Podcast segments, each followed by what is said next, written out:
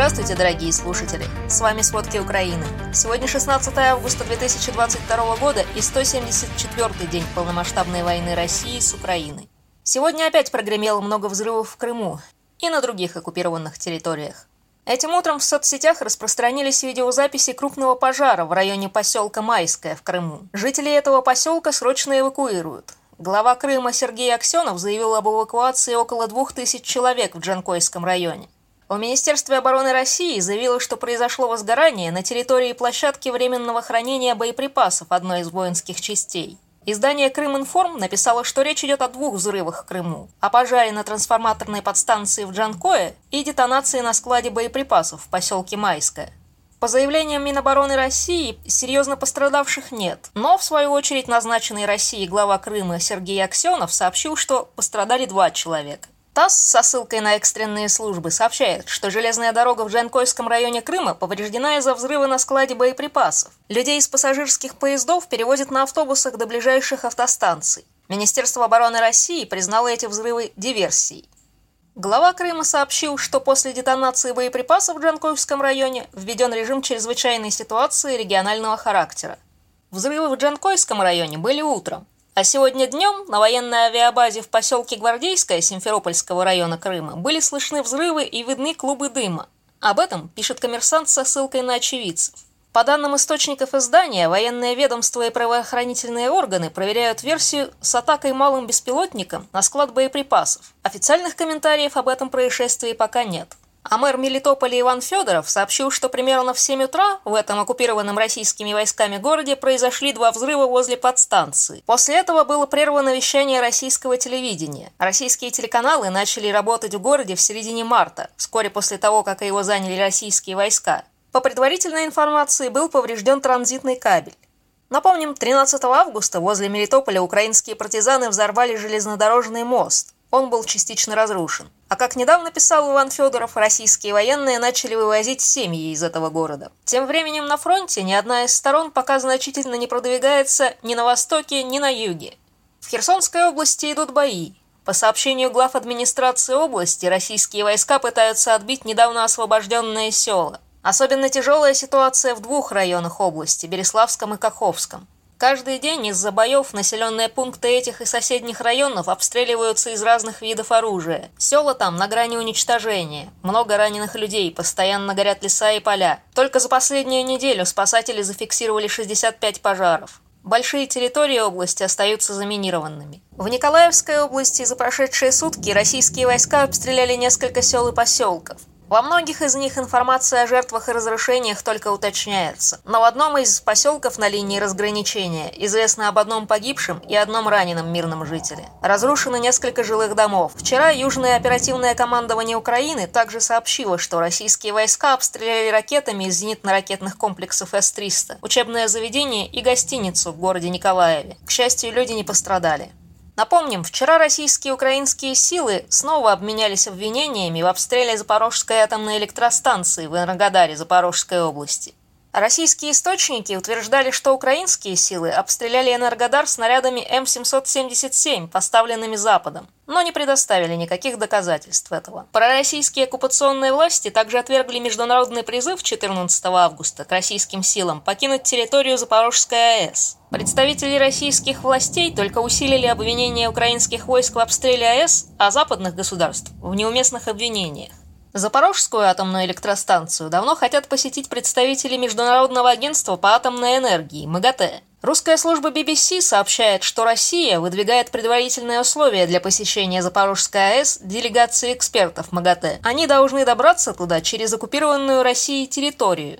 Если же они поедут туда через Киев, а затем через линию фронта, Россия не гарантирует им безопасность. Такой вывод можно сделать из ремарок российского дипломата в ООН. Тем временем сегодня ночью российские войска снова обстреляли два района Днепропетровской области. Они находятся через Днепр от оккупированной российской армией части Запорожской области, где, в свою очередь, находится Запорожская АЭС. В одном из сел Днепропетровской области было ранено двое гражданских. В другой общине не было пострадавших, но было разрушено 9 частных домов, гаражи и два склада техники местного предприятия. Перебитые линии электропередач. Из-за этого почти 2000 человек в Днепропетровской области остались без света. Тем временем на Восточном фронте недостаток мотивации отмечают и у пророссийских военных, и у российских рабочих. Эксперты из Института изучения войны предполагают, что готовность воевать у частей ополчения ЛНР подходит к концу. Несколько украинских каналов 15 августа поделились видео, на котором солдаты из батальона 2740 ЛНР отказываются воевать за ДНР. Солдаты утверждают, что праздновали победу 3 июля, когда силы ЛНР достигли границ Луганской области, и что теперь их работа закончена. А подразделения ДНР до этого записывали подобные обращения, когда их отправляли в Луганскую, Харьковскую и Херсонскую области. Все это может указывать на то, что марионеточные войска могут не полностью поддерживать завоевательные планы российских властей. Обращение записали и работники Мосводоканала. Их отправили в командировку в город Счастье Луганской области, восстанавливать ЛДНР, но оставили без заработной платы. Также с сотрудниками не заключили трудовые договоры. Работники записали видеообращение об этой проблеме, адресованное Путину. Ролик опубликовало издание «Ура.ру». Сотрудники Мосводоканала заявили, что когда ехали на восстановление ЛНР, даже не подозревали, что могут быть обмануты. Они уже поднимали вопрос нарушения трудовых прав, но работодатель их требования игнорирует. В последнее время и журналисты стали героями нескольких военных инцидентов. Так военный эксперт из Conflict Intelligence Team Руслан Левиев предположил, что вагнеровцы могли сами подстроить недавний удар под их предполагаемому штабу в Попасной, Луганской области. Он считает, что они могли спровоцировать украинских военных и специально разрешить прокремлевскому корреспонденту снимать штаб. Целью могло быть обнаружение огневых точек украинских войск. А активистка Земфира Сулейманова подорвалась на мине и погибла в Донбассе. Об этом сообщили в партии «Другая Россия», где она состояла. По слухам, она была сотрудницей Russia Today, но само кремлевское издание позже сообщило, что Сулейманова – волонтер и никогда не сотрудничала с телеканалом.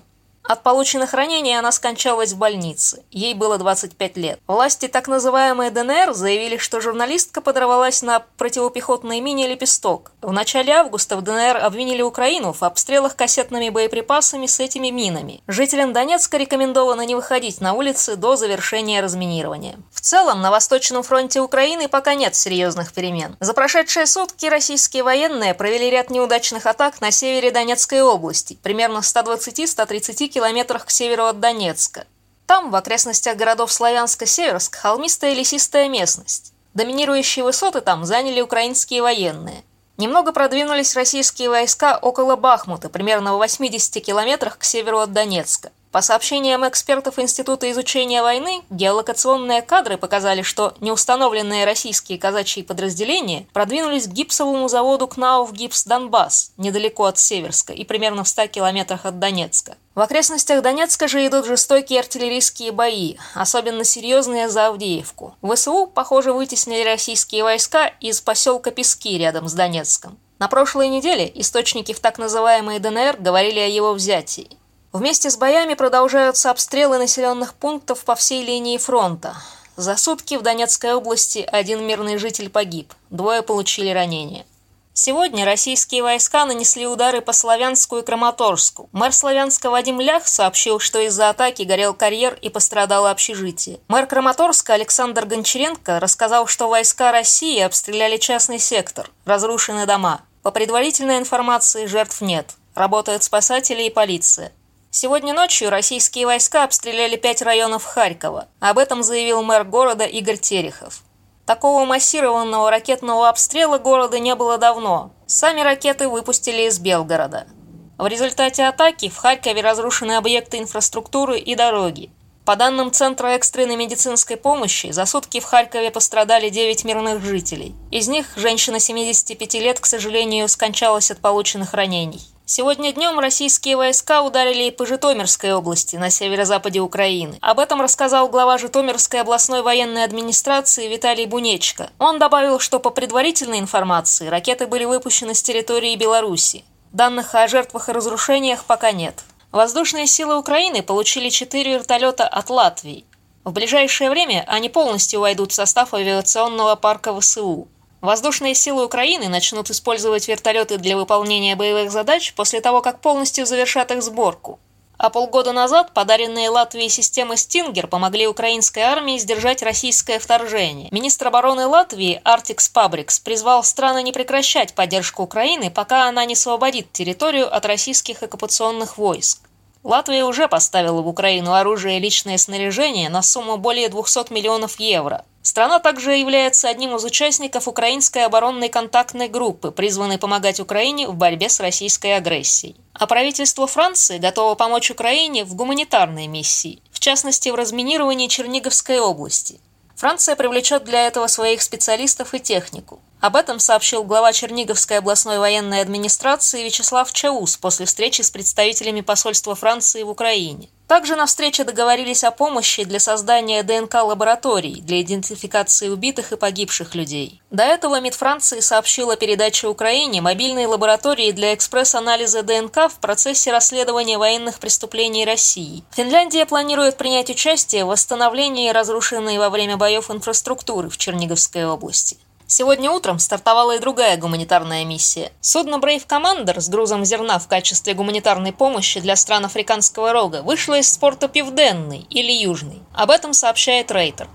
Хотя от блокады украинских портов больше всего страдают страны Африки, это первое судно, направляющееся в этот регион после запуска механизма экспорта зерна из Одессы и соседних портов. Ранее сообщалось, что Brave Commander следует в африканскую страну Джибути, а груз должен быть доставлен в соседнюю Эфиопию. Только в конце прошлого года в этой стране закончилась гражданская война. Спасибо, это были все основные новости о войне России с Украиной к середине 16 августа. Помните, правда существует а мы стараемся сделать ее доступной.